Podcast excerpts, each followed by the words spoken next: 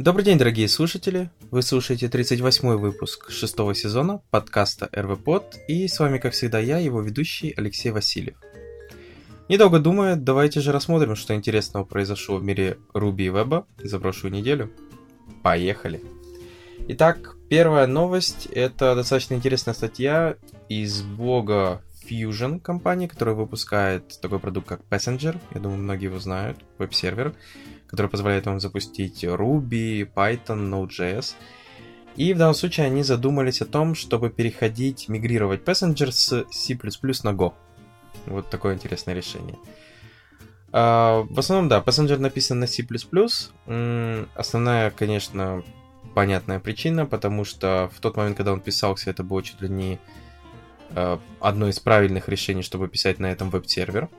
Uh, также еще одна из причин это потому, что сам по себе Passenger, кроме стандарталона сервера, он еще предоставляет из себя модуль э, Apache Nginx. И понятное дело, что эти модули в основном пишутся на C++, на C или C++. А, ну и performance, куда же без этого. Но получается, э, как они пишут сами, C++ лимитирует их development velocity. То есть получается, Э, разработка не так быстро происходит. Э, то есть они задумались переходить C++ на какой-то другой язык. В основном причины, понятное дело, что тяжелее найти людей, которые понимают и имеют хороший скилл в C++. Э, язык сам по себе сложен, а если вы еще и э, пишете на, этой, на этом языке какой-нибудь нетворкинг код, то это вообще страх. Ну, не страх, а достаточно тяжелый код, потому что Э, такой код тяжело понять, тяжело расширить, э, его тяжело поддерживать. Ну и достаточно очень сильно раздробленная экосистема C++. То есть тут я полностью согласен, очень много разных библиотек, дифференциация разная. Э, некоторые пытаются быть каких-то агностик с non-blocking API, другие по-другому пытаются себя представить. То есть каждый кусочек пытается быть чем-то интереснее или по-другому представлять свое положение в мире C++. А какие альтернативы? Они рассмотрели такие альтернативы, как Rust. Понятное дело, Rust это high performance, э, достаточно а, высокопродуктивный язык, но чего они боятся, потому что э, у него есть свои тяжелые стороны по сравнению с C++, то есть у него достаточно также пока что не очень развитая экосистема. Э, и поэтому они начали смотреть на Go, потому что комьюнити суппорт хороший, набор библиотек отличный, э, инфраструктура тоже достаточно уже развита. Но есть другие проблемы у Go, которые могут возникнуть при написании. Это GC проблема, то есть garbage collector, который там есть. И интеграция с C, C++, это все-таки performance issue в Go. То есть это возможно, но проседание производительности происходит, я вам гарантирую. Э, дальше автор начинает рассматривать, какие есть вариации, что из этого можно делать, как использовать Go, э, модель использования HTTP стека, использование IO, то есть работает с жестким диском, с открытыми файлами, с сокетами, со всем остальным. Э, работа с garbage коллектором оптимизацией, ну и разные другие штуки. То есть сейчас они эм, рассматривают, то есть они в основном сделали такой performance implication, то есть прогнали э, кусочек, небольшой кусочек э, сишного кода э, типа HTTP, э, плюс э, гошного, то есть посмотреть в чем разница, то есть я так понял HTTP стек. И в данном случае, как показал результат, эм, в основном проседание производительности гошного кода по сравнению с сишным вообще ну, не консерн, то есть нету особой проблемы. Поэтому, я так понял, Passenger возможно использовать, то есть как бы как, ну то есть в будущем он может использоваться как э, гошный модуль, какая-то вот гошный бинарь, то есть возможно его можно будет потом наверное, интегрить еще куда-то, то есть каким-то своим гошным библиотекам, то есть, возможно, это даже ему поможет куда-то дальше развиваться. А, следующая интересная статья, это в данном случае а, интересная штука, то какие опции можно пробросить в Active Storage Variant метод. То есть Active Storage это вот, я думаю, многие уже слышали, э, штука, которая появилась именно в, в, новых рельсах в 5.2, э, которая позволяет вам загружать э, файлики, ассеты, ну, что-либо еще. И получается, ну, в основном это для работы с картинками. И там есть такая штука, как Variants, которая позволяет вам создавать, ну, например, вам надо кропная версия, кру... ну, не крупная, там, мелкая версия какой-то картинки, или кроп небольшой, или иконка. А, для этого, понятное дело, можно рассмотреть разные варианты. И как раз автор рассматривает, что же туда можно пробросить. В реальности туда можно пробросить все валидные Image Magic флаги, то есть, получается, поддерживает он огромное количество опций. То есть, туда можно пробросить и Resize, и Auto Orient, и Extend, и Background, и Gravity. И многие-многие другие опции. И что самое интересное, их можно комбинировать. То есть, так же, как это делается в ImageMagick, вы можете использовать такую вещь, как Combine Options. И получается делать и Resize, и потом Extend, и заливку бэкграунда, и центрирование внутреннего контента, и много-много другое. То есть, э, поэтому автор говорит, получается достаточно мощный инструмент, если вам надо э, делать очень много разных интересных штук с вашими ассетами, картинками. И получается, вот вы знаете, что в Image Magic э, так можно делать, но получается думали, что в рельсе в Active Storage как это сделать. В реальности оказывается все достаточно просто. А следующее это статья о том, как три возможных варианта э, написать ваш Ruby объект, который будет thread safe. Э, то есть есть разные варианты, как это можно сделать. Вот как раз рассмотрен три, рассмотрено три из них. Первое это использовать, не использовать state и все фризить. Ну, это достаточно, наверное, самый простой вариант. Uh, поэтому ему многие, он, многим он нравится, стейтлess системы, вот типа стейта у меня нет, а значит и проблемы у меня нет. Что как бы, ну, достаточно правда. Uh, Потому что они в таком случае решают, что это будет проблема уже другой системы, у которой этот стейт будет. Вот. А в любом случае, я думаю, объяснять особо не надо, в чем основной плюс, потому что если мы ничего не модифицируем, то и как бы без, про thread safe нам особенно думать и не нужно. А следующее это используя специальные thread safe структуры. Понятное дело, что внутри Ruby из коробки таких структур нет, поэтому приходится использовать такие гемы, например, как Concurrent Ruby, который, например, в себе содержит э, такие вещи, как Thread Local Var, а, в который вы как раз можете записывать специальные переменные и их видоизменять. То есть он обязательно будет смотреть, чтобы эта переменная была thread safe. А следующее это протектить ваше состояние, если вы все-таки мутируете какое-то сложное состояние или что-то делаете с помощью мютексов. Ну, я думаю, многие знают, что это такое. Это когда если два параллельных кода пытаются выполнить один и тот же блок, и вы используете mutex, то один из них просто будет дожидаться, пока этот кусок кода не выполнится другим тредом. Вот и все. То есть это обыкновенный лог. А, то есть для этого можно использовать mutex. Сам использовал несколько раз. Штука достаточно простая, надо быть только осторожным. Слишком длительные операции внутрь mutex лучше не ложить. Иначе у вас будет просто какой-то deadlock может получиться. Вот, а на этом особо все в этой статье, поэтому если э, вы не знали, как можно делать и писать ваш код ThreadSafe на Ruby, то вот можете рассмотреть вот эти три полезных совета.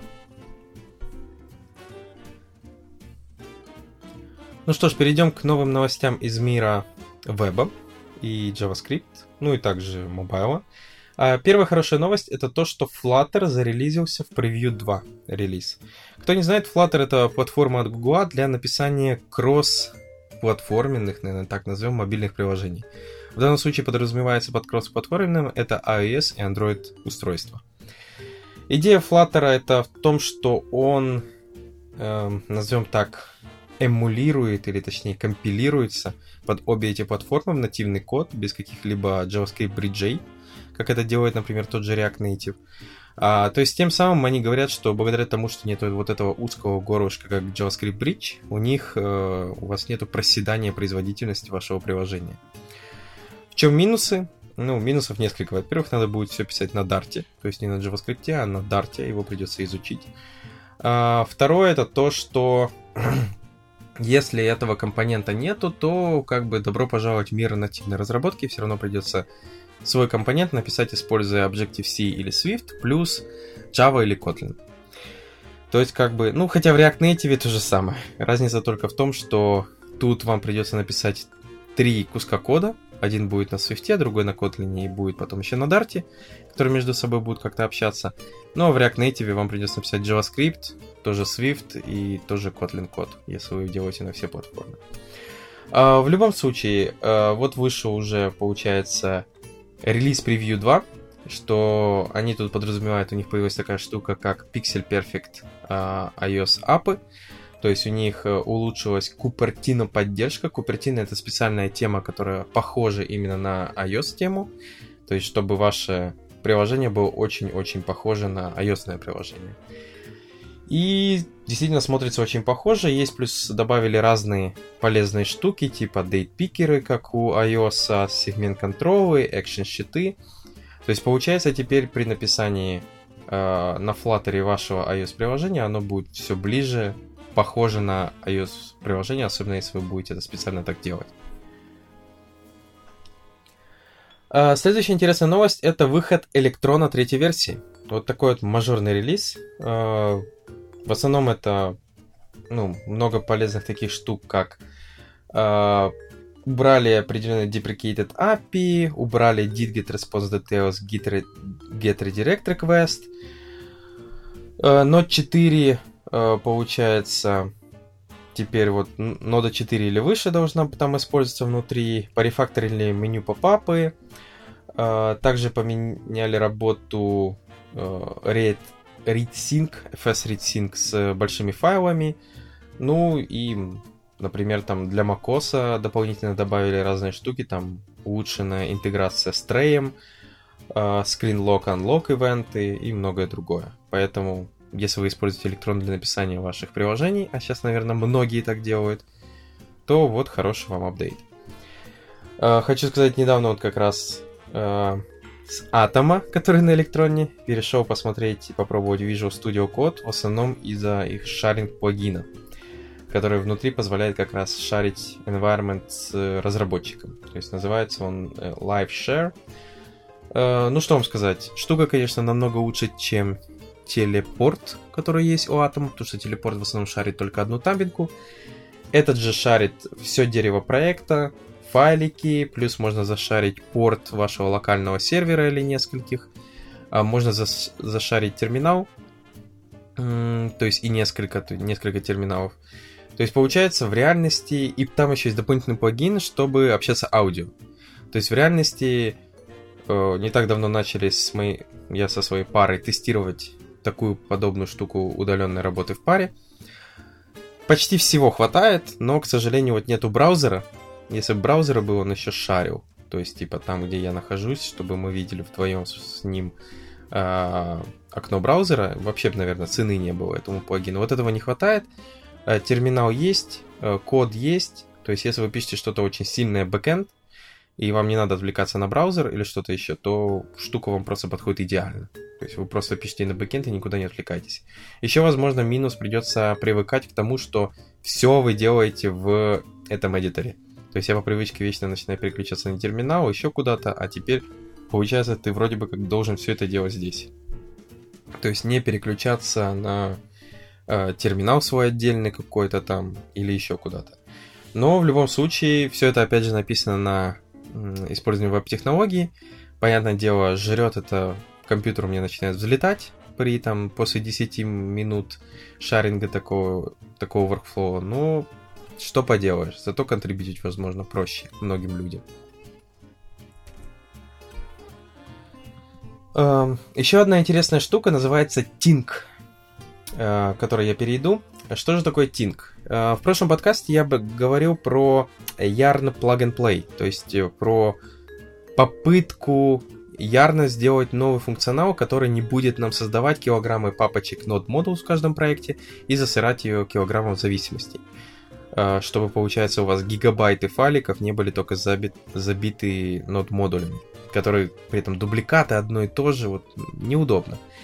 И получается NPM делает свой, свой эксперимент на эту, в эту сторону, называют они его Tink, который пытается решить ту же самую проблему. То есть, чтобы у вас не было вот этого анархизма нод-модулей в каждой папке в проекте, чтобы ваш SSD не умирал сразу э, и потихоньку, а как бы у вас IO просто при каждом NPM инсталле не превращалось в какой-то там пик огромный, потому что он тянет пол интернета в себя с вот этими всеми зависимостями. Понятное дело, это сейчас эксперимент, поэтому сразу написано в Redmi, что э, не ожидайте, что это вообще запустится с любым существующим на сегодняшний день проектом, э, но в любом случае, как видите, подвижки даже NPM идут в эту сторону, потому что все понимают, что это плохой подход э, dependency системы, его надо менять. Ну что ж, перейдем к следующим новостям из мира э, Ruby Rails. Первая статья это о том, как засекьюрить ваш Ruby on Rails кодбейс. Ну, в основном это достаточно простая статья, которая рассказывается про такие полезные гемы, как Bundler Audit, э, Breakman и Rubocop. Ну, Rubocop, потому что у него есть определенные security чеки внутри тоже. Bundler Audit, я думаю, многим будет понятно по названию. Он проверяет просто ваш гем-файл, и если находит э, гемфайл лог в данном случае, если быть правильным. И проверяет, что если какие-то гемы с его базы, он знает, что они уязвимы, он просит вас обновить эти версии гемов. Брейкмен проверяет вас на основные уязвимости по э, такие как SQL инъекция, XSS и многие другие. Также он может сказать, что какие-то гемы неплохо бы обновить. Ну и Robocop, кроме того, что он выступает как линтер и желателен во многих проектах, а, он также может проверять, что вот у вас там есть какие-то security уязвимости. Например, есть evaluation, или JSON, или YAML load сделан неправильно, или используется insecure протокол, или что-то еще. То есть в любом случае это можно использовать. Единственное, что я посоветую, что, что если вы находитесь э, в GitHub, то в основном такая вещь, как Bundler Audit, возможно, вам уже не нужна, потому что на сегодняшний день GitHub уже сам оповещает и пишет, что у вас там в геймфайле находятся какие-то уязвимые гемы или в пакете JSON находятся уязвимые гемы. Поэтому, возможно, интеграция подобных систем вам уже не нужна. Если вы находитесь внутри GitHub. И полезная библиотечка, называется она GraphQL Authorize. Это, э, понятное дело, библиотека для интеграции с GraphQL Ruby, то есть, э, которая позволяет добавить авторизацию для GraphQL филдов. То есть, если у вас есть GraphQL API, а, который отдает какие-то там объекты с какими-то филдами, но определенные филды надо вернуть только определенным ролям пользователей, то для этого можно использовать как раз эту библиотеку. Ну, на этом как бы и все. Ну, дополнительно, что тут еще можно сказать, это то, что есть поддержка CanCanCan и, понятное дело, Pandit. Вот. А так, перейдем к еще к таким интересным э, новостям из мира веба. Первое — это неожиданная ссылочка на Stack Overflow, который обсуждает интересный баг в Safari 12. То есть не так давно вышел iOS 12 с, Safari, ну, с апдейтом достаточно мажорный, в котором в основном должны были быть performance-фиксы, но оказалось, вот э, прилетела там сборка внутри WebKit, которая содержит определенный баг. А именно баг в том, что array state, он кешируется, и тем самым получается такая вещь, как reverse перестает работать. То есть, если у вас массив есть, и вы в JavaScript пытаетесь сделать с ним reverse, то это не работает. Это, оказывается, есть такой баг, был, точнее, не есть, а был такой баг в WebKit. Он уже пофикшен, но получается сборка iOS э, содержит как раз э, кусочек этого, ну, точнее, WebKit версии, которая содержит этот баг. А, поэтому ожидаем новый апдейт, и для тех, кто столкнется с такой проблемой, вам надо использовать, тут есть специальные типа полифилы, которые пытаются это фиксить, то есть которые понимают, что э, это сломано в iOS, и значит с этим надо что-то делать. Вот, поэтому в любом случае смотрите, пробуйте и фиксите, если уже на такое напоролись. А, следующая это полезная библиотека, называется RxDB. Это Reactive Serverless Client-Side Offline First база данных. А, построена наверх, поверх PouchDB, поэтому, понятное дело, она работает а, с такими вещами, как CouchDB синхронизация, то есть базами данных, то есть работает она офлайн, если требуется.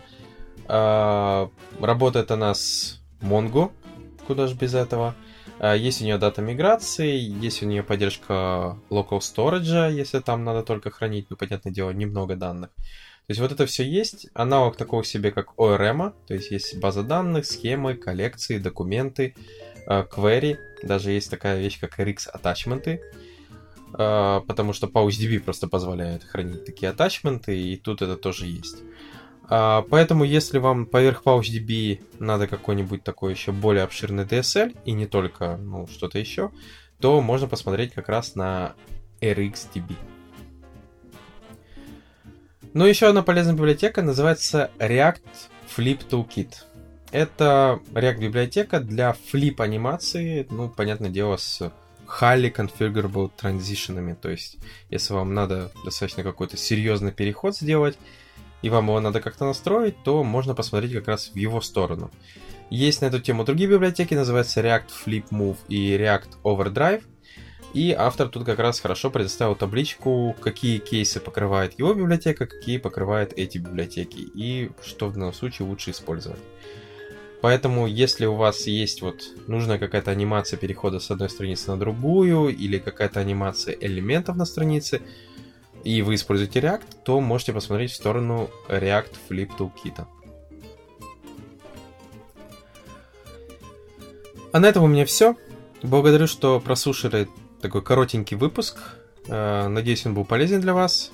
Подписывайтесь, пишите комментарии и услышите новый выпуск уже на следующей неделе. Пока.